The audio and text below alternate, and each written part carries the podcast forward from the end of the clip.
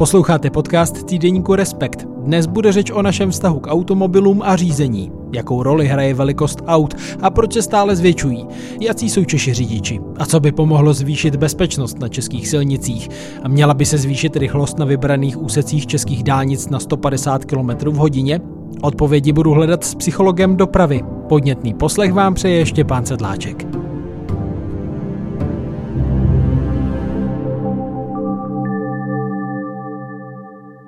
A ve studiu vítám Batuše Šuchu, psychologa dopravy a soudního znalce působícího na Univerzitě Palackého v Olomouci. Dobrý den, vítejte. Dobrý den, děkuji za pozvání. Mě by na úvod zajímalo, jaký vy máte vztah k řízení auta? Řídíte rád? Auto řídím, řídím ho jako nevyhnutelnost. Nejsem ten člověk, který by si to užíval, nebo který by byl takový nadšenec do aut. Bydlím ve vesnici, která má zhruba 50 obyvatel, kde je obslužnost jako velmi komplikovaná, takže vlastně auto je nevyhnutelnost. Když usedáme za volant, zavřeme za sebou ty dveře, co se mění v člověku, v tom, jak se vztahuje ke svému prostředí, v tom, jak třeba uvažuje. Jsme trošku jiní lidé, protože já třeba ze své zkušenosti vím, že někdy sám sebe překvapím nějakou svojí reakcí, že se nechám třeba vyprovokovat i k nějakému zprostnějšímu slovu eh, v situaci, kterou bych asi jako chodec vyhodnotil jinak. Tak eh, co se tam děje? Já myslím, že mnoho se toho nemění. Jo, že to jako, že je přeceňováno to, když, když se říká, že vlastně když člověk sedne za volant, tak je úplně jiný člověk. My jako z různých dat víme, že je poměrně jasná prokázaná souvislost mezi přestupky a trestnými činy obecně a těmi v dopravě. Čili jinak řečeno, když víme, že někdo páchá přestupky v různých jiných oblastech života, je větší šance, že bude páchat taky v dopravě při řízení. Čili ten vztah k tomu dodržování zákonu, pořádku, pečlivosti a podobně, co souvisí s tím, jestli, jestli dodržují zákony nebo ne, tak, tak platí jako víc univerzálně. Jo, čili ti rizikoví řidiči velmi často se různě jinak rizikově chovají i v jiných oblastech života. Nicméně taky je pravda, že auto nám poskytuje určitou anonymitu. Jo, je to nějaká zeď nebo prostě nějaká bariéra mezi mnou a tím okolním světem, co způsobuje to, co jste i vy říkal, vlastně člověk si dovolí něco, co by si jinak nedovolil. Protože ten druhý nás neslyší, že? Ten druhý nás neslyší a třeba nás i slyší, třeba i chceme, aby nás slyšel, ale víme, že jsme v tom autě zavřený, víme, že můžeme ujet a, a podobně. Čili jako ono takovou určitou odvahu to tu a tam někomu dodává. Komu jinému zase způsobuje řízení velkou úzkost, třeba až takovou, že to řízení může být nebezpečné. Čili ono to je individuální a nějaké jako tyhle ty drobné změny tam jsou. A ještě důležitá věc, eh, která s tím souvisí, je možnost komunikace.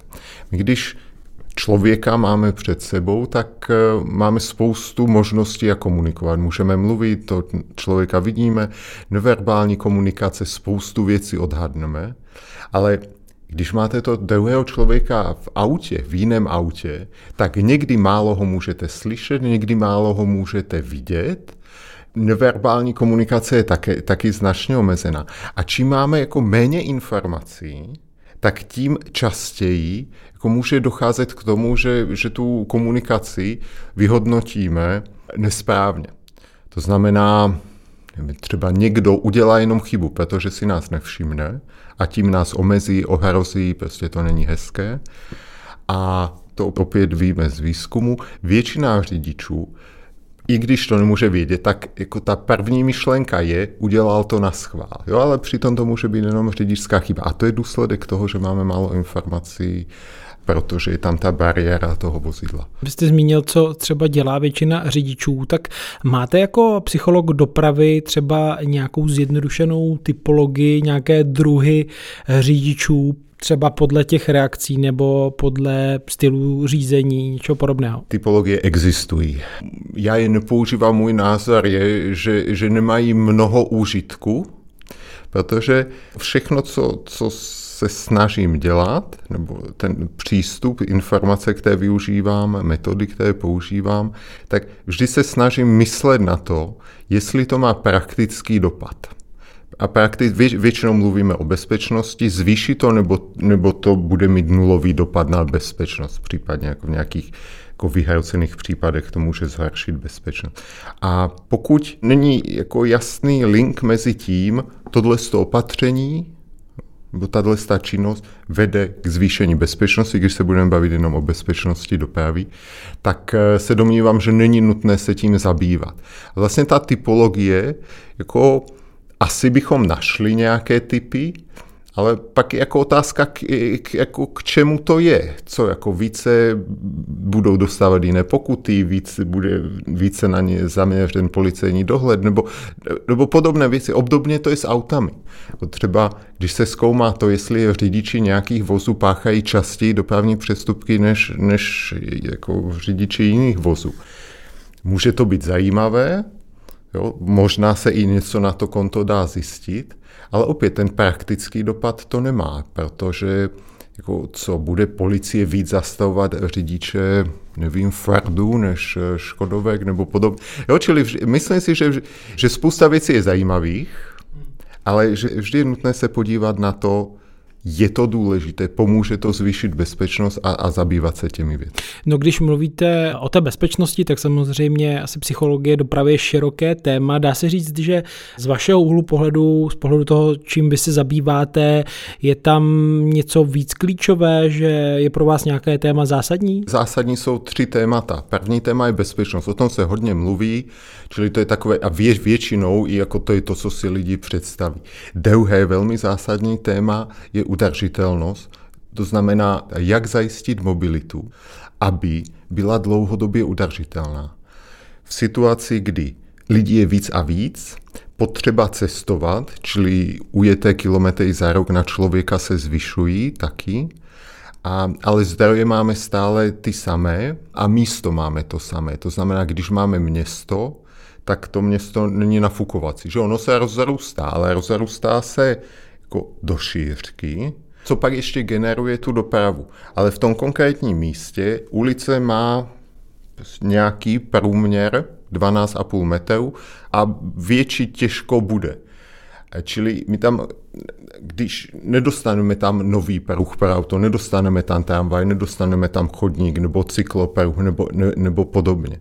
Jo? Čili z mého pohledu, kromě bezpečnosti, jako velmi klíčové téma je přemýšlet, jakým způsobem zajistit aktuálně a do budoucna mobilitu pro všechny, kdo ji potřebují. Mobilita, udržitelnost a bezpečnost. Když se ještě vrátím do té situace, že usedáme do vozu jako řidiči, tak je to nějaký specifický prostor, z kterého nahlížíme na to okolí, ve kterém se pohybujeme poměrně rychle.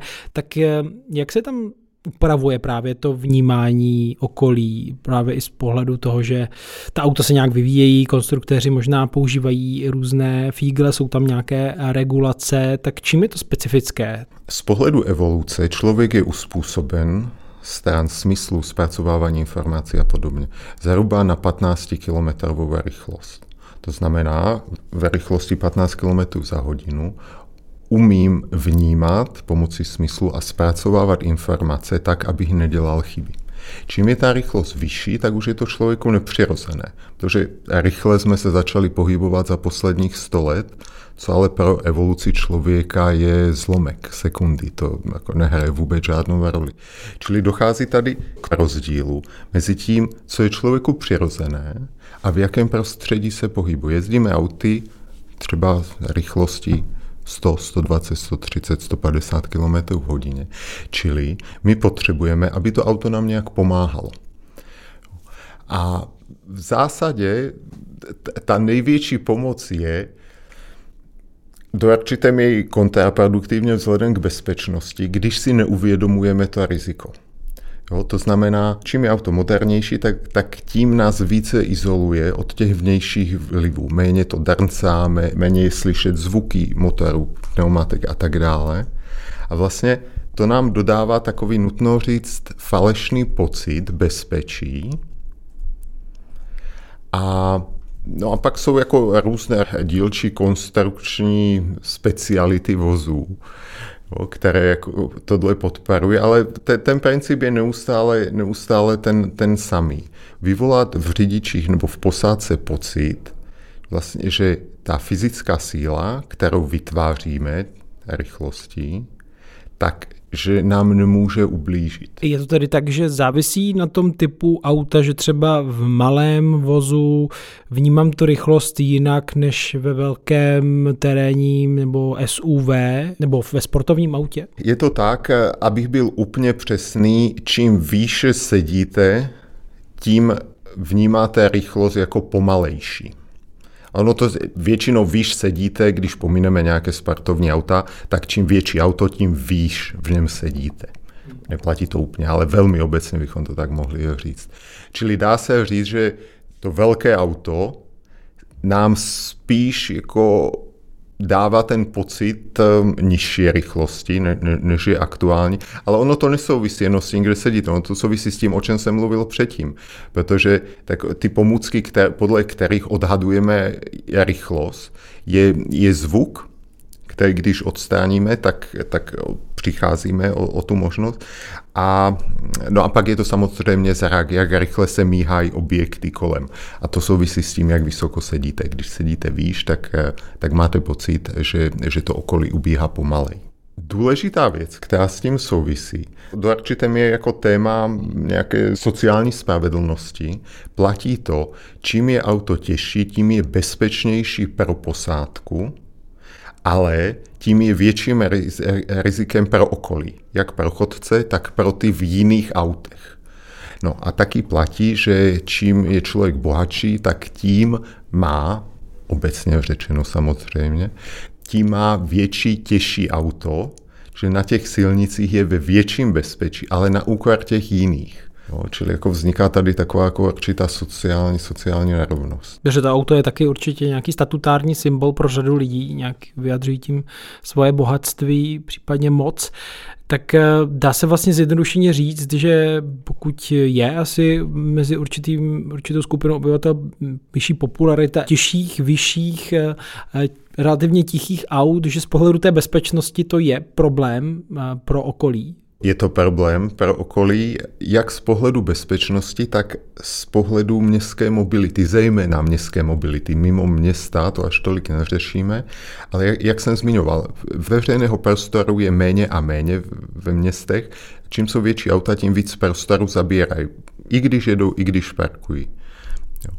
Čili to jsou, to jsou dva zásadní jako problémy toho jako neustálého zvětšování jako problematika SUV, to je jako, jako řekl bych mediálně známější. A ono tady nejde jenom o SUV.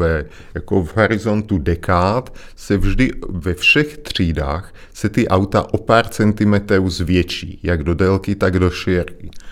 a je to trend, který jako úplně opačný proti, jako jde úplně opačným směrem, než bychom potřebovali. Prostoru je méně a méně, Audi více a více a jsou větší a větší. Čím jsou k tomu ti konstruktéři vlastně vedeni? Je to nějakou poptávkou po těch větších autech? Vím, že je asi velký rozdíl, když se podíváte na specifický trh ve Spojených státech s auty a v Evropě, v Evropské unii, tak to budou výrazně menší ta auta, ale tak čím, čím je to způsobeno, že se ta auta zvětšují? Já myslím, že velmi jako zjednodušeně řečeno, automobilky budou vyrábět to, co zákazníci budou chtít. A na rozdíl od různých jiných oblastí, třeba telefonu, které, které se jako do určité jako zmenšují, dobře, tak jako nenutně jako v poslední době, ale z pohledu 30 let zcela jistě, tak eh, u těch aut je to přesně naopak. Je to jedna z mála komodit, která jako to zdokonalení není v tom, že se, že se zmenšuje. A, a do určité míry to je tím, že, že konstrukčně jsme tak daleko. My neumíme udělat malé auto, které má parametry, bezpečnostní parametry velkého auta. Jo, neustále platí to, že čím dále jste od bodu nárazu, tím jste ve větším bezpečí. A nemáme technologii, která by z, z malinkatého auta, malinkaté auto udělala tak bezpečně, jak velké auto. Jo. Čili vlastně to, že zákazníci chtějí jako větší, bezpečnější auta, tak ono to je v zásadě, to dává smysl. Ale jako opravdu zcela jistě by bylo přínosné, pokud bychom se zaměřili na, na vývoj technologií, které by uměly nabídnout jak komfort, tak bezpečí velkých aut. No a když zůstaneme v Evropě, tak jak za vás vypadá vlastně ta regulace, se kterou musí pracovat eh, výrobci aut? Ono se tam v průběhu času asi řada věcí změnila. Já myslím, že i vlastně takové to omezení rychlosti v těch autech nějak jako už z továrny, to asi taky podléhá nějaké regulaci a budou to další věci právě z pohledu bezpečnosti, na kterou se klade důraz, tak jak si stojí ty regulace a ten, ten asi to přetlačování konstruktéři versus regulátoři? Tohle je poměrně konfliktní téma, protože máme technologie, které by uměli zabezpečit to, že silniční provoz by byl mnohem, mnohem bezpečnější. Příkladem může být inteligentní hlídač rychlosti. Ta technologie je poměrně jako jednoduchá, není nákladná, funguje jako poměrně dost dobře. A vždy dochází k tomu kompromisu mezi tím, co výrobci nabízí samozřejmě nabízí, nabízí to, co jejich zákazníci chtějí a do čeho, do čeho je regulátoři tlačí, aby museli nabízet i třeba jako za, za cenu nepohody nebo toho, že, že ten zákazník by radši, radši chtěl vůz bez toho. Jo. A musím říct, že z pohledu bezpečnosti taháme za kratší konec. Že opravdu, opravdu automobilový průmysl je jako tak velký a tak zásadní hráč, že zcela jistě by, by šlo udělat mnohem víc pro to, aby, aby provoz byl bezpečnější. Ono by to asi narazilo i u některých řidičů, eh, kteří chápou, a to je asi taky nějaký další atribut auta jako určitý symbol svobody, eh, svobody pohybu eh, a přesunu, tak že by tam to mohlo narazit. Můj pohled na problematiku silničního provozu je, jako řekl bych, z principu jiný a to, že jako vlastnit auto, mít kde zaparkovat auto, jezdit s autem podle nějakých předpisů, jo, je, jako řekl bych, je to příležitost, kterou člověk dostane. Není, není to nějaké jeho právo nebo něco podobného. Já to velmi často to vysvětluji na příkladu, když si koupíte byt v pěší zóně, tak pak se nemůžete rozčilovat, že tam nemůžete jezdit autem. Měli Jste si koupit byt někde jinde, kde se dá dojet autem. Když na dobro porušujete opakovaně předpisy, tak pro to okolí jste tak nebezpeční, že to auto nemůžete řídit. Jo, a proto je nutné jako mít mechanizmy, jak jako tuhle tu část řidičů efektivně z provozu vyřadit. Čili z mého pohledu ta potřeby společnosti, bezpečnost společnosti je v tomhle tom nadřazená nad individuální práva jednotlivých občanů, řidičů. To se dostáváme k tomu, že asi i pohled na tuhle otázku se liší země od země, kultura od kultury. Když člověk přejede hranice nebo řídí někde jinde, tak, tak narazí na určité odlišnosti v těch řidičských návycích, zvicích. Tak mě by zajímalo za vás vlastně i z pohledu na ta data, mezinárodní srovnání, jak jsou řidiči v Česku, možná potažmu na Slovensku, nevím, jestli se to výrazně liší řidiči? Na to je jednoduchá a komplikovaná odpověď. Ta jednoduchá je, když si vezmeme dopravní statistiky, které Evropská unie měsíčně zveřejňuje, tak Česká republika a Slovensko, v zásadě jsme jako někde blízce u sebe, Česká republika z pohledu dopravní bezpečnosti je na tom o kousek lépe, ale jsme někde kolem průměru Evropské unie. Někde okolí, oko, v okolí Německa třeba. Ty nejbezpečnější státy z pohledu jako vykázaných dopravních nehod nebo úmrtí při dopravních nehodách. Ty nejbezpečnější jsou eh, je Skandinávie, Švédsko, Norsko zejména, a pak Nizozemsko a Velká Británie. A pak jako na tom chvostu jsou, je to, je to spíš takový to východní křídlo Evropy, Rumunsko, Bulharsko, případně Jižní Evropa. To je ta jednoduchá odpověď. Ta komplikovaná odpověď je, že Ono to netoliko vypovídá o tom, jak bezpeční jsou řidiči daných zemí, ale spíš o tom, jaký je management silniční bezpečnosti v dané zemi. A k tomu máme docela zajímavé data, které říkají, že ono to je úplně jedno, jestli je to Čech, Švéd nebo Němec, důležité je, v které zemi je řídí. Čili ten český řidič, když pojede v Rakousku, kde ví, že když nebude jezdit podle předpisově, nebude dodržovat rychlost, tak za měsíc, za dva několik obálek obtaří vždy po 60 eurech, tak prostě pojedu, pojede pomalu, pojede předpisově. Jo? Čili ono to netoliko, a tím se vracím k tomu, že my asi nevíme, jak dobří jsou čeští řidiči. Jo? Ale to, co platí, je, že dvě, dva faktory, které nejvíc ovlivňují to, jak, jak řidiči jezdí, jak bezpečně jezdí, je infrastruktura, která může být návodná, že infrastruktura, když to zjednoduším, silnice nám říká, jak máme jet. Čili když máme úžasnou, krásnou, širokou a rovnou silnici, tak eh, ta nás vybízí k rychlé jízdě. Jedno, že tam dáme značku 70 km v hodině, nebo tam nedáme značku, je to mimo obec a je, obec a je to 90 km v hodině. Prostě ta silnice nám říká, jeďte rychleji. A naopak, když si uděláte takové ty hubnoucí, hubnoucí opatření, čili ty silnice budete projektovat uh, užší, nebudou tam dlouhé rovné úseky, a budou tam různé opatření na sklidňování dopravy, tak řidiči jako pojdou většina řidičů. Opět jako to, co říkám, jako do určité je značné, jako značné zobecnění. Většina řidičů. Vždy máme jako část řidičů, kteří si budou dělat, co chtějí. Je jedno, jakou máte infrastrukturu. Čili důležité, ten první faktor je teda infrastruktura, jestli budujeme spíš bezpečnou nebo ne. A druhým faktorem je policejní dohled nebo je represe. Jo, tím nemyslím, že policajti by měli různě stát na silnicích, ale automatickou represi nebo nástroje nejčastěji jsou to kamery. No, z toho vyplývá, že tedy řidiči se asi často řídí tím starým rčením, když si v Římě chovej se jako Říman, ale už jste zmínil tu dopravní infrastrukturu, tak z pohledu právě toho dopravního managementu, jak na tom ty české silnice jsou, protože asi jiný je právě záměr těch stavitelů, kteří mají nějaký plán a, a jinak to právě potom vidí ten řidič, který tam, tam najede a nějak úplně jinak pracuje s tím prostorem. Je férové říct, že silniční infrastruktura v Česku spíš patří k těm méně bezpečným, když se podíváme na evropské silnice. Tak je férové říct, že do značné míry je to dědictví minulosti.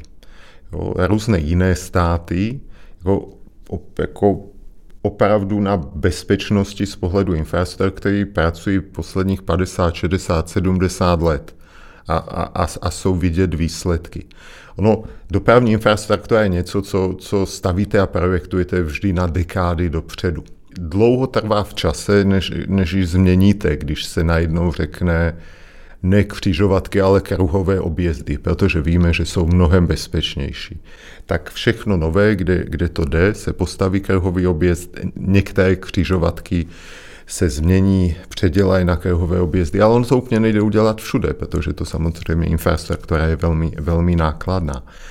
Takže já si myslím, že je férové říct, že jsme na dobré cestě a Nicméně, nicméně ještě daleko od cíle, od těch nejlepších. Ale je třeba mít eh, asi na paměti, že ono v médiích často se informuje o těch smrtelných nehodách, o těch řidičích, kteří nezvládli zatáčku nebo nerespektovali nějaký předpis, ale že ta odpovědnost je vlastně nějak sdílená v řadě případů, že tam je že všechny ty eh, jednotlivé, eh, jednotliví aktéři, vlastně začíná to od stavitelem silnice, potom po toho řidiče, který, který používá, po toho, kdo tam dával značení a tak dále. Že? Tak by to mělo být, nebo takový ten Přežitý princip je, že ta odpovědnost je na tom, na, na tom konečném uživateli, čili na řidiči. To je takové to jednoduché přemýšlení, jako máš znát předpisy, máš je dodržovat a, a tečka. A, a když je nehoda, tak člověk udělal chybu. Ten jako mnohem pragmatičtější nebo více racionální a lépe fungující princip říká, jako musíme respektovat omezení člověka. To znamená, člověk se vším, jaký je, tak dělá chyby, i když nechce, k tomu ještě záměrně dělá něco, co by neměl, jenom proto, že se dostal do konfliktu motivů. Třeba vím, že bych měl jet bezpečně, ale pospíchám. A, A to znamená, že každý řidič, skoro každý řidič, tu a tam udělá něco, co nemá. A s tím nic moc nespravíme. Nejsme stroje. Nejsme stroje. Ta cesta, která vede k tomu k zvýšení bezpečnosti, je zajistit to, že i když ten člověk udělá chybu, tak to okolí je natolik odpouštějící, že neumře u toho nebo se vážně nezraní. Čili a to je to rozdělení té odpovědnosti. Řidič by se měl chovat bezpečně, ale když se nechová, tak pak ti, co navrhli infrastrukturu, co ji postavili, co ji financovali, co přijímají zákony a jsou zodpovědní za legislativu, tak ty všichni jsou zodpovědní za to, co se na těch silnicích děje. A asi tam je třeba počítat s určitou vůlí, že prostě ne každý to respektuje do, na kilometr v hodině a... Určitě, určitě. Máme obrovskou masu řidičů, zhruba 90%, a to jsou průměrní řidiči, kteří víceméně velmi často jezdí bezpečně a předpisově, tu a tam udělají chybu a tu a tam udělají záměrnou chybu a rozhodnou se jet rychleji. Pak je zhruba 5% řidičů, kteří za všech okolností dodržují předpisy. Prostě to, to by byly ty stroje, jak, jak jste říkal. A pak je 5% řidičů, u kterých je nutno říct, že nemáme opatření, pomocí kterého bychom dokázali zajistit to, aby řídili bezpečně. A k tomu, k tomu slouží pak ty, jako řekl bych, opatření, které jako už nesměrují k bezpečné jízdě, ale k tomu, aby bylo, byli vyloučení ze silničního provozu, to je bodový systém, to je dopravně psychologické vyšetření a rehabilitace. No když ještě zůstanu o krok eh, předtím, eh, tak co jsou dnes eh, taková za vás vlastně nejchytřejší, nejefektivnější řešení právě jak komunikovat s řidičem na silnici a efektivně ho dovést k tomu, aby dodržoval třeba rychlost, aby ji snížil. Mně přijde, že ten přístup se jako mění, že to je vidět i na českých silnicích. Pamatuju si třeba i z minulosti, že v Nizozemsku před každou druhou vesnicí obcí se jako zužovala silnice, protože to dovede říček ke zpomalení. V Česku víc je například vidět za mě ty digitální cedule, které upozorňují na to, kolik člověk jede a že by měl tedy snížit svou rychlost. Tak eh, co jsou takové? Já myslím, že důležité je na začátek říct, že nemáme jedno opatření nebo několik málo, které by byly nějak zázračné a, a které by způsobily to, že řidiči budou jezdit bezpečně. To, co je důležité a to, co přináší výsledky, je, když různé opatření působí na řidiče konsenzuálně. Jo, nebo jako tím samým směrem. Řeknu příklad, já, já, já už jsem to zmiňoval. Když si vezmeme třeba rychlost, tak Ti, co vyrábí auta, by měli vyrábět, vyrábět auta, které, když člověk jede rychleji, než by měl, tak dělají něco, co je řidiči nepříjemné. Od, a to je dlouhá škála, prostě od takových těch jako nejtvrdších, to znamená, že to auto zpomalí, nenechá vás jet rychleji, přes takové, to, čím jedete rychleji, tak tím je větší odpor eh, takzvaného plynového pedálu, nebo vám tančí sedadlo, nebo vám to tam pípá, prostě jako nějak vám to znepříjemňuje život. A zároveň je důležité taky jako konstruovat auta, které jsou pro, designovány pro tu rychlost, kterou chceme jezdit. Už jenom když se podíváte na tachometr v autě, tak většina aut na tom tachometru má maximálně rychlost 220, 260 km, ně, něco takového. Někdy to auto umí je tak rychle, někdy neumí. A ono tam, je to tam proto, že ty řidiči to tam jako chtějí mít, nebo zákazníci to tam chtějí mít. Ale přece by dávalo smysl, aby úplně vpravo ručička byla na 130 a pak už, aby to jedno, aby se tam už opírala prostě o tu zarážku a dávala vám jasně najevo, jako tudy cesta nevede. Jo. Čili to jsou jenom příklady, ale to jsou ti, co vyrábí vozy ty můžou přispět takhle. Ti, co projektují a staví infrastrukturu, to jsou, to jsou ty silnice. To je přesně to, co jste vy, vy zmiňoval. Když chceme, aby do průtahové vesnice auta jezdily 50 km rychlosti, v zásadě jediné, co funguje, je, když eh, před tou vesnici uděláte nějaké stavební opatření, které je komplikované a pro člověka nepříjemné projet vyšší rychlosti různé jako radary a tak dále. Ono všechno funguje, ale když jako opravdu, opravdu jako chcete účinné opatření, tak konkrétně v tomhle případě by, by to byla, byla ta stavební úprava. Je to psychologicky nejúčinnější vlastně asi. No a pak, a pak máme samozřejmě represi, která eh, to znamená vynucování práce, eh, vynucování práva, práce policie a tam je velmi důležité, aby byla efektivní. To znamená, když to řeknu zjednodušeně, aby řidiči věděli, že se jim nevyplatí porušovat předpisy. Jo, protože v situaci, kdy nebudete dodržovat rychlost a víte, že tu a tam jednou za půl roku dostanete pokutu 2000, ej, zaplatíte a v zásadě se vám to vyplatí, tu rychlost nedodržovat, protože jako ten postih není takový, aby vás odradil. Jo, čili ta represe musí být efektivní, jako riziko postihu vysoké a a zároveň řidiči nemůžou mít eh, možnost se vyhnout jo, tomu postihu. Prostě ten systém musí být nastavený tak, že když už jednou tu pokutu dostanete, tak ji prostě buď to musíte zaplatit, nebo pokud by měla nějakou jinou firmu, tak prostě jako musíte, musíte ten, ten trest podstoupit. No a pak, a pak máme preventivní eh, aktivity, a to jsou takové ty různé dopravně bezpečnostní kampaně a tak dále.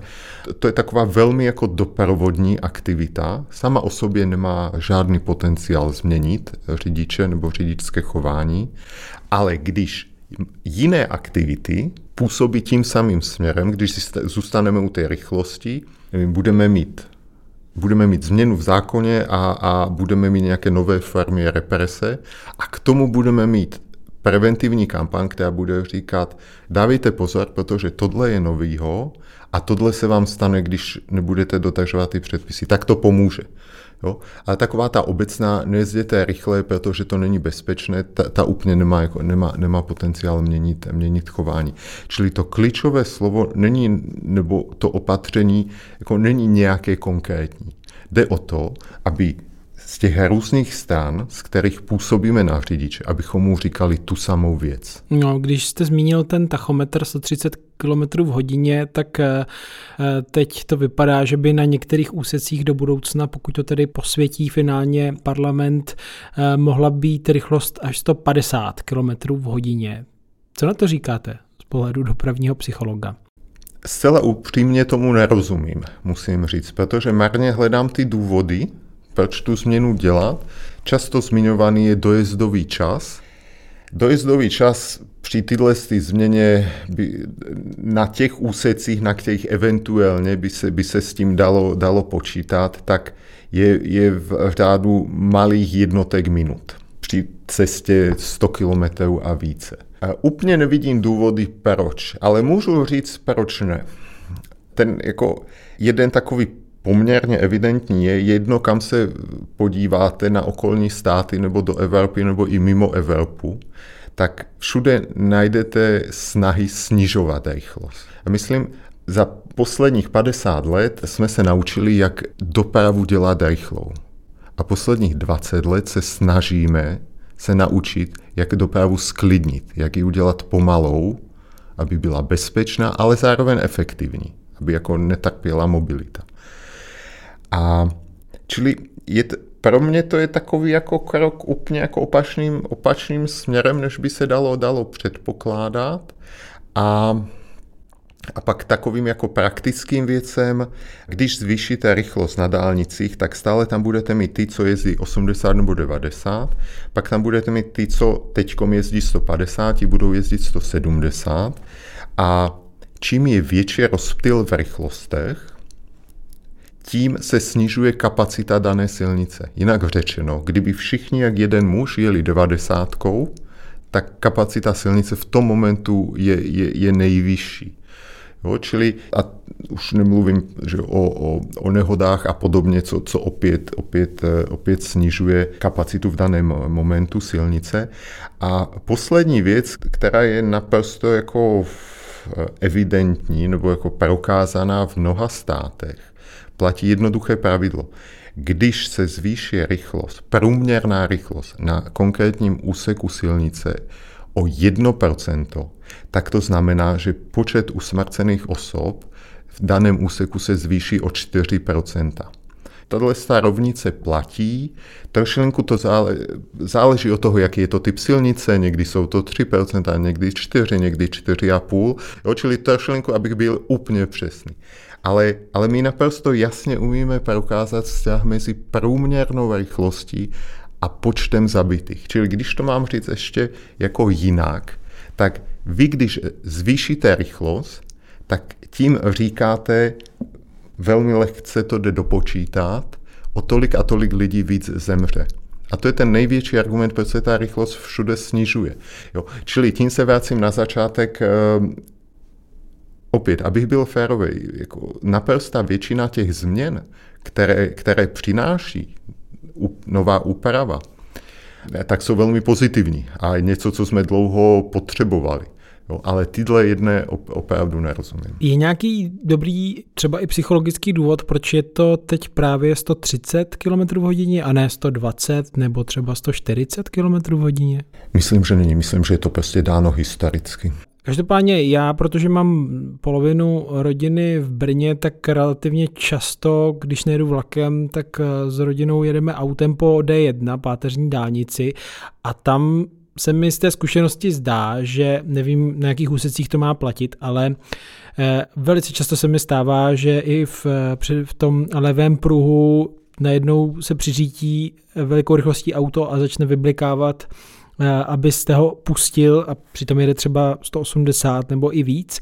Eh, takže jde o nějaké vlastně uznání reality na části těch dálnic, kde velká část těch řidičů vlastně jezdí těch 150 nebo i víc km hodině. Vnímáte to taky tak, že vlastně je to nějaké uznání nepsané normy, může být? Nemyslím si. Nemyslím si, jak, jak jsem říkal, ten, a zcela jistě to nebude mít ten efekt.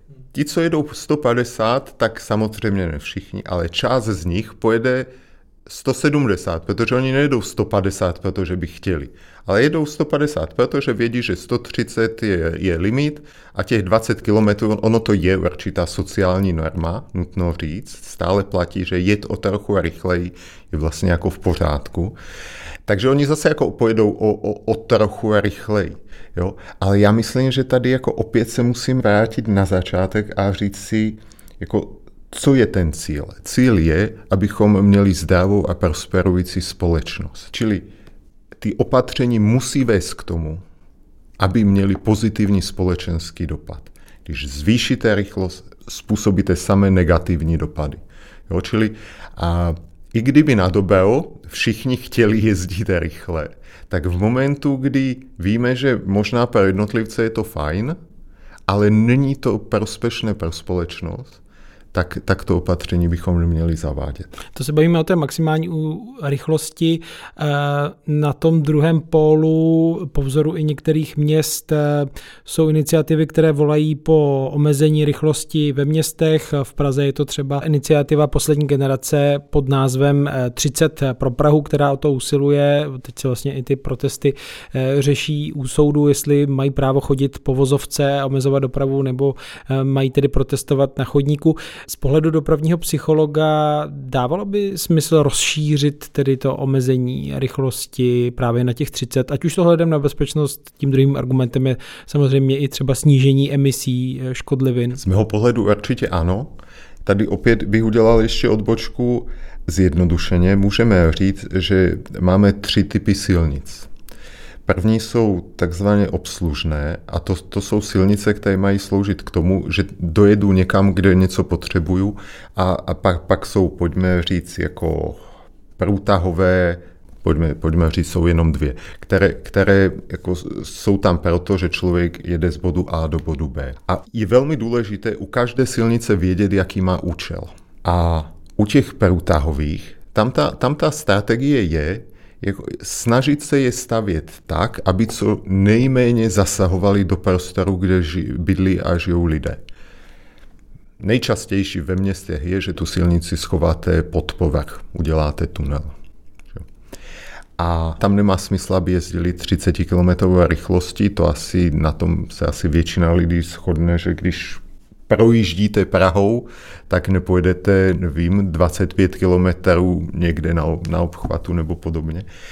A, ale u těch obslužných, tak tam naopak ta 30-kilometrová rychlost dává velký smysl. A to zejména z toho důvodu, že spojím ty věci, protože tam bydlí lidi, tak se tam ta doprava míchá. To znamená, že jsou tam cyklisti, jsou tam chodci, jsou tam auta a z pohledu bezpečnosti, jenom opět, když zůstanu u bezpečnosti, tak eh, při srážce chodce s autem když je rychlost vozidla vyšší než 30 km v hodině, tak exponenciálně narůstá riziko smrti.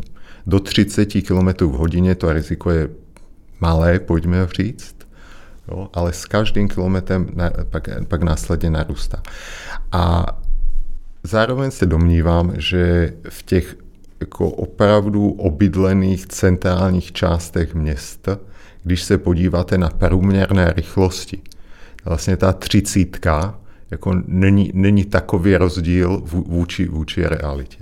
A teda jenom dodám dobrým příkladem je Paříž, která, která, ono většinou tak zjednodušeně se říká v celém městě, ono to není úplně pravda, jsou silnice, které jsou určené na, na perutách, tam ta třicítka není, ale všechny ty obslužné, tak uh, tam se jeví, že to velmi dobře funguje. No už jsme tady několikrát zmínili uh, sankce pro řidiče, pokuty, je tady nějaký bodový systém, uh, tak z vašeho pohledu je na něm co zlepšovat, nebo už je to docela dobře vyvážené, jak je to teď nastavené? Já myslím, že principiálně bodový systém je nastavený dobře, Víme, že bodový systém funguje, čili to, to je jedno z těch opatření a takové jako ty různé úpravy, jako časem zjistíme, že, že něco je dobré tam jako změnit, to tak je, to je v pořádku, ale, ale principiálně se domnívám, že plní svůj účel. A systém přípravy řidičů v Česku? Tam, tam myslím, že limity máme. Současná právní úprava posunula dál, nebo jako směrem k, k lepšímu přípravu řidičů. Nicméně jako tam, tam je spousta věcí, které ještě bychom potřebovali zavést. Velmi zjednodušeně. V současnosti jako u nás ta průprava probíhá tak, že člověk jde do autoškoly, naučí se něco, něco teoretického, něco praktického, udělá zkoušku, může jít jezdit. Má za sebou nějaký ten daný počet jíst, eh, čas definovaný, strávený za volantem? Co ale my víme z reality je, že jako největší riziko nebo nejvíc nehod a porušení předpisů páchají mladí řidiči do dvou let od obdržení řidičského preukazu. A ono se to i tak nabízí, protože jako získat řidičské dovednosti je jako trvá poměrně dlouhou dobu. Záleží, záleží od toho, jak často jezdíte a podobně. Někdy se uvádí 10 000 km, někdy 50 000. Myslím, že je hodně individuálné a že lepší je to, lepší je to uvádět na čas. Vlastně takové to postupné získávání řidičského oprávnění, co je přístup, který říká nejdřív do autoškoly, teorie a něco málo praktických jíst. Pak je tam dlouhé období, třeba roční období, kdy ten mladý člověk může jezdit pouze s tím jedním, u nás se tomu říká mentor teď nově, pouze s tím jedním člověkem, Následně jde zpět do autoškoly, tam prokáže, co se naučil, jestli už jako je, je připraven do provozu a získává nějaké omezené řidičské oprávnění. Omezené v tom smyslu, že my víme, kdy se nejčastěji dějou nehody mladým řidičům a to omezení je v tom smyslu, abychom vyloučili ty situace. Čili nemůže řídit v noci, nemůže řídit v přítomnosti dalších mladých osob nebo něco podobného. Nemůže eh, třeba ve státech, kde je povolený nějaký alkohol, třeba 0,5, tak ten mladý musí mít nulu. A když dva roky neudělá průšvih, tak pak získává vlastně ten jako to, to, to plné řidičské oprávnění. Čili ten proces je natažen třeba do 3, 3,5 let. Jo. Čili vlastně jako takový ten stoprocentní řidič, když začneme v 18, tak je pak až někdy, třeba až mu je 21 let. A ono už jenom, kdybychom vůbec nic nedělali, tak už jenom ten věk samotný pomáhá. Jo, že vlastně je taky jako férové říct, že, že my prokazujeme nějakou účinnost intervence protože předpokládáme, že ten důsledek je, je, je proto, že je tam ta intervence. A ono, i kdybychom nic nedělali, tak jenom to, že člověk zestárne kousek, tak, z něj, tak to udělá z něj bezpečněj, bezpečnějšího řidiče. Jo, čili řekl bych, jsme na dobré cestě, jedno z těch opatření teď nově začíná fungovat, ale znovu, je to jako, ono to je takový ten kompromis, co společnost unese a co je potřeba. Jo? Čili teď to máme prostě u těch, jako když, jako, když ještě není 18, tak jako musí, ale ono v zásadě my bychom to potřebovali udělat, to jedno, jestli mu je 18 nebo 19. Prostě u těch mladých řidičů, jo, vlastně to, to získávání oprávnění by mělo trvat mnohem delší dobu. Alkohol za volantem, tak v Česku platí nulová tolerance, ale v některých evropských zemích tam je prostě určitá tolerance s ohledem i na nějaký třeba zbytkový alkohol nebo prostě zjednodušeně jedno pivo za volantem nevadí, tak mm, z pohledu bezpečnosti a dopravní psychologie byste spíš se přikláněl zůstat u toho, tak jak to je teď, protože to je velké riziko alkohol za volantem, anebo mm, je, je vlastně pochopitelné, že třeba v Německu tu toleranci mají. Tak jak jsem říkal před chvílí nebo před časem, že máme z pohledu infrastruktury takovéto dědictví neúplně ideální, tak tady to je přesně opačný případ. Ta nula je skvělá. Byla by skvělá pro jiné státy, ale opět, jako tím, že his, my, my ji máme historicky, čili bral bych to jako bonus a zcela jistě bych s tím nic nedělal. Jiné státy by ji chtěli taky, když to řeknu v uvozovkách. Dopravní experti by ji chtěli.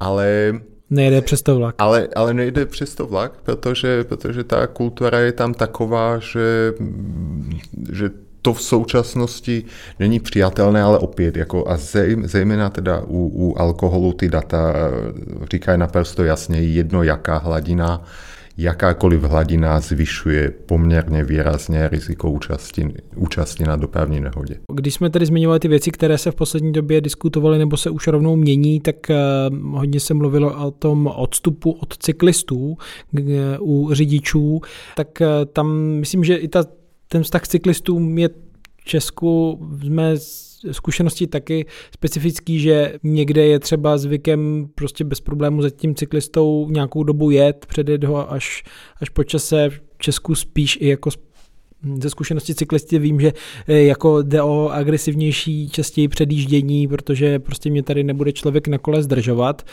Mluvám se za stereotyp, ale tak um, otázka je, co by v tomhle ohledu pomohlo v tom vztahu cyklistů a řidičů na českých silnicích. Jestli je to víc o tom, o těch pravidlech nebo té infrastruktuře? Zcela jistě. To, co by pomohlo a to, co potřebujeme, je bezpečná infrastruktura pro cyklisty namalovat někde pruh na silnici, to, to není infrastruktura. To je prostě takové řešení chytré horákyně, ale není to bezpečné. Říkal jste, že jezdíte na kole, tak eh, Předpokládám, že, že jako víte, že se tam nejede dobře, jako není to příjemné. Člověka to občas navede i do nebezpečných situací toho značení, protože najednou to skončí v nějakém bodě. Ano, a to platí jak pro řidiče, tak, tak pro, pro cyklisty.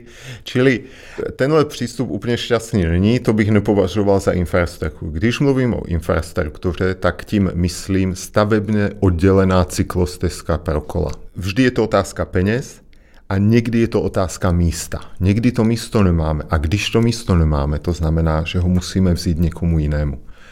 V naprostě většině případů by to byly auta. Jo, čili nebudou tam dva pruhy, bude tam jeden pruh, nebo když je tam jeden pruh, tak bude hubenější. Jo, prostě většinou to jde nějak, jde nějak vymyslet, ale opět je to běh na dlouhou trať. Ale mimo to, čili infrastruktura naprosto jako zásadní, já bych řekl předpoklad že když budete mít bezpečnou infrastrukturu, tak lidi na kolech začnou jezdit. Když začnou jezdit na kole, tak platí takzvané jako pravidlo, anglicky to je safety in numbers. Čím víc daný dopravní mod lidi eh, používají, tím je bezpečnější. Jo, opět je tam přímá úměra v tomhle tom. Když budete mít dobrou infrastrukturu, budete mít víc lidí na kole a to způsobí, že pak jezdit na kole bude bezpečnější a vlastně jako uděláte z toho ten, ten začarovaný kruh, který chcete. Že vlastně už se to bude, podpo, už, už se to bude nabalovat na sebe samo, vlastně ty cyklisti. Každou cestu, kterou se vám, nebo kterou se nám, komukoliv, eh, povede přesunout z auta, buď to na kolo, pěšky nebo MHD, tak je skvělá cesta. Ale ten výchozí bod je vždy infrastruktura.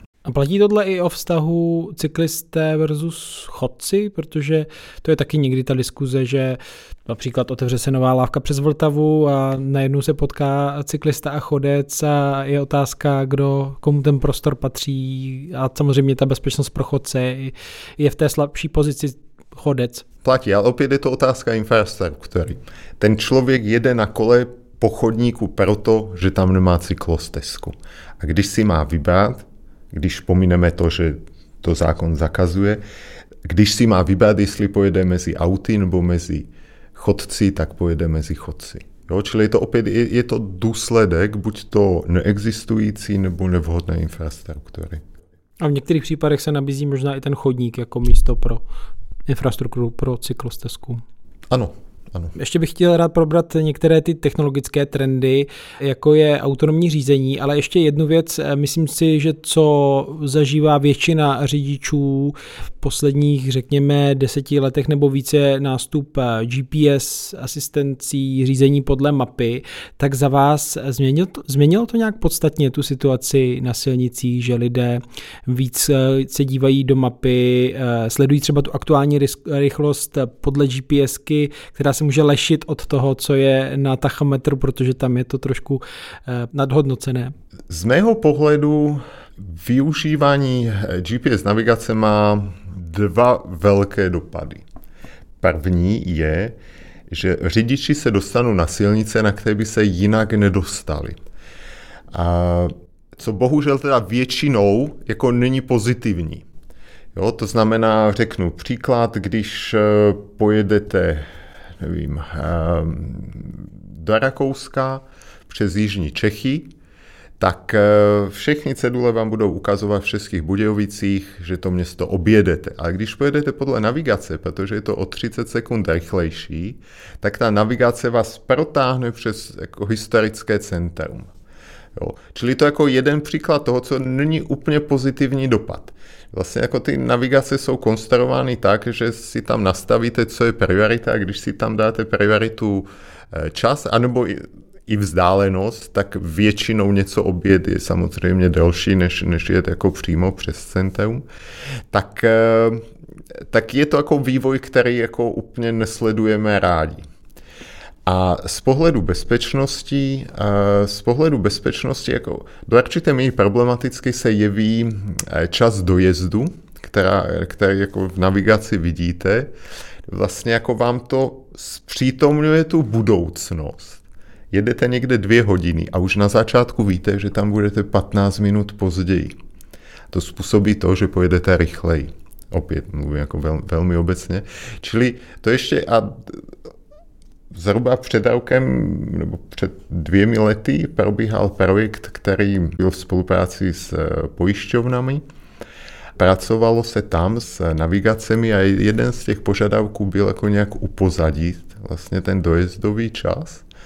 Ale úplně se to nepovedlo, protože ti, co nabízí ty aplikace vědí, že to je ten parametr, který řidiče zajímá nejvíc. Pak závodí sami se sebou. Dá se s tím pracovat samozřejmě, jako třeba ty nejchytřejší nabízí to, že vás motivují k tomu, aby tu cestu jste si tam zadal den předem, a, te, a ten telefon vás začne upozorňovat, už je čas vyjet, už je čas vyjet, nebudeš stíhat, Jo, čili dá se s tím pracovat, ale jako je, je potřeba na to myslet a brát tu bezpečnost jako jednu z priorit, kromě toho, že chceme, aby jako navigace fungovaly a tak dále.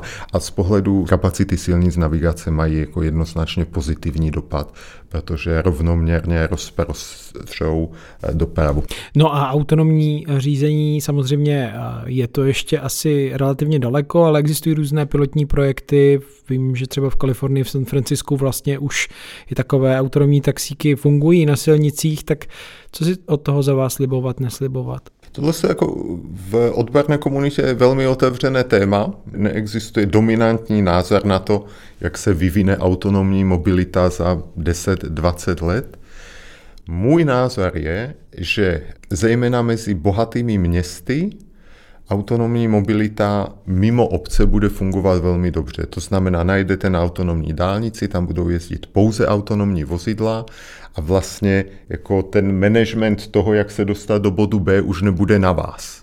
Ten systém bude vědět, jak každé auto má jet, aby všichni tam byli co nejbezpečněji a co nejrychleji. Co si neumím představit, je autonomní mobilita ve městech. Protože tam ten velmi zjednodušeně, my jako technologicky už v současnosti umíme autonomní mobilitu, když ten provoz není smíšený. To znamená, když jsou tam pouze autonomní vozidla. Ale ve smíšeném provozu já si myslím, že tam nikdy nedospějeme, protože by to znamenalo omezení, omezení pohybu člověka, zejména jako mimo, že mimo vozy nebo mimo autonomní vozy, které si myslím, že pro společnost není akceptovatelné. To znamená třeba, aby, aby systém lépe s vámi uměl pracovat, tak budete muset mít u sebe něco, co vás identifikuje. Jo, může to být aplikace v telefonu nebo něco, jo. Ale to už je jako něco, to by muselo být řečeno, když vylezete z baráku, tak musíte mít u sebe nějaký ten maják nebo něco takového. Aby ten systém nespolehal jenom na počítačové vidění. Přesně tak. A tak, jak eh, já rozumím městské mobilitě tak a, a chodcům, tak eh, domnívám se, že v momentu, kdy, kdyby převládala eh, autonomní mobilita ve městech, autonom, autonomní vozy, tak eh, chodci by ztratili jakékoliv zábrany dodržovat pravidla, protože by věděli, že to auto musí vždy zastavit, nemůže jim ublížit. Jo, čili představte si město, kde máte autonomní mobilitu, máte tam chodce, ten chodec ví, že úplně jedno, co udělá, to auto vždy zastaví, aby mu neublížil. Jo. Čiže jako v důsledku by to znamenalo, že ta doprava by jenom stála a všude by chodili lidi, co, co z pohledu, z pohledu udržitelné městské mobility jako není úplně nepříznivý vývoj, Jo, ale tady, tady bych byl velmi opatrný a myslím si, že, že ve městech autonomní mobilita si své místo nenajde. No, když se bavíme o takových trendech, případně nějakých objevech i z hlediska dopravní psychologie, tak závěrem, s čím si třeba vy teď lámete hlavu, na čem pracujete?